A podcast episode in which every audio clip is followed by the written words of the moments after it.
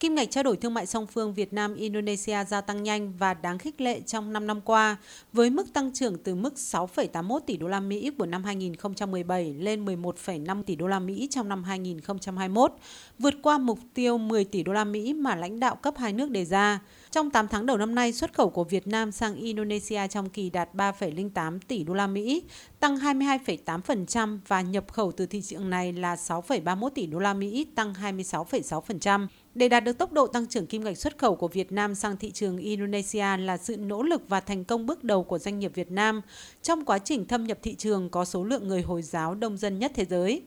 Thương vụ Việt Nam tại Indonesia thời gian qua cũng tích cực chủ động phối hợp với các doanh nghiệp thâm nhập thị trường và bảo vệ quyền lợi của doanh nghiệp thông qua đẩy mạnh công tác xúc tiến thương mại, giới thiệu quảng bá thị trường sản phẩm của Việt Nam, vận động thu hút thêm nhiều đầu tư FDI của Indonesia vào Việt Nam, góp phần giảm thâm hụt cán cân thương mại.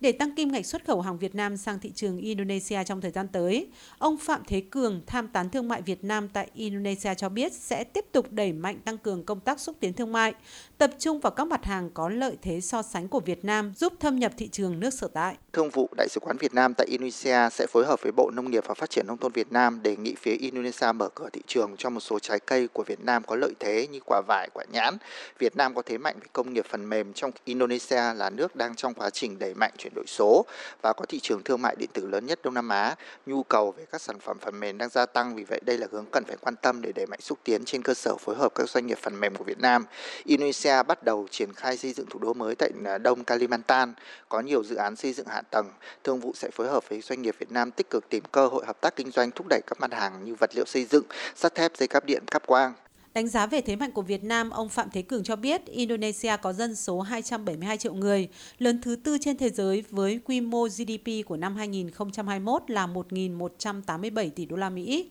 Bên cạnh có quy mô thị trường lớn, Indonesia được xem là thị trường dễ tính hơn so với Mỹ, Liên minh châu Âu, Nhật Bản và có nét văn hóa Á Đông gần gũi. Đây là cơ hội cho nhiều loại hàng hóa với cấp độ chất lượng khác nhau thâm nhập vào thị trường. Hàng hóa Việt Nam cũng có chỗ đứng nhất định tại Indonesia thể hiện qua kim ngạch xuất khẩu ngày càng tăng, tạo tiền đề đẩy mạnh thâm nhập thị trường này.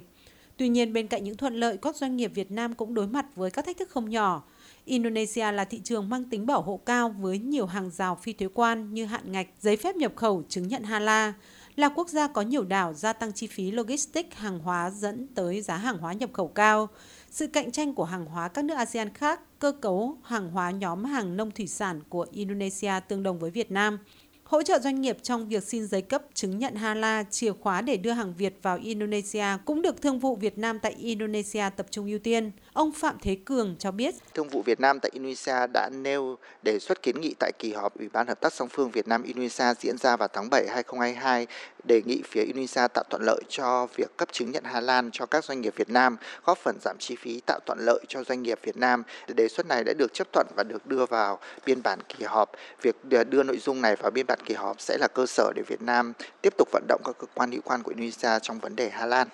Để thâm nhập vào thị trường khó tính như Indonesia là một bài toán không dễ đối với các doanh nghiệp Việt. Tuy nhiên, những rào cản có thể được tháo gỡ nếu có sự nỗ lực của các doanh nghiệp Việt Nam thông qua đẩy mạnh nghiên cứu, nắm bắt nhu cầu thị trường, chủ động xin cấp giấy chứng nhận HALA, các tiêu chuẩn quốc gia SNI của Indonesia, tăng cường quảng bá thông qua tham dự hội trợ triển lãm ngành hàng, chú trọng tới thương mại điện tử vốn rất phát triển tại Indonesia, tận dụng các đầu mối doanh nghiệp Việt kiều tại Indonesia để thúc đẩy thâm nhập thị trường.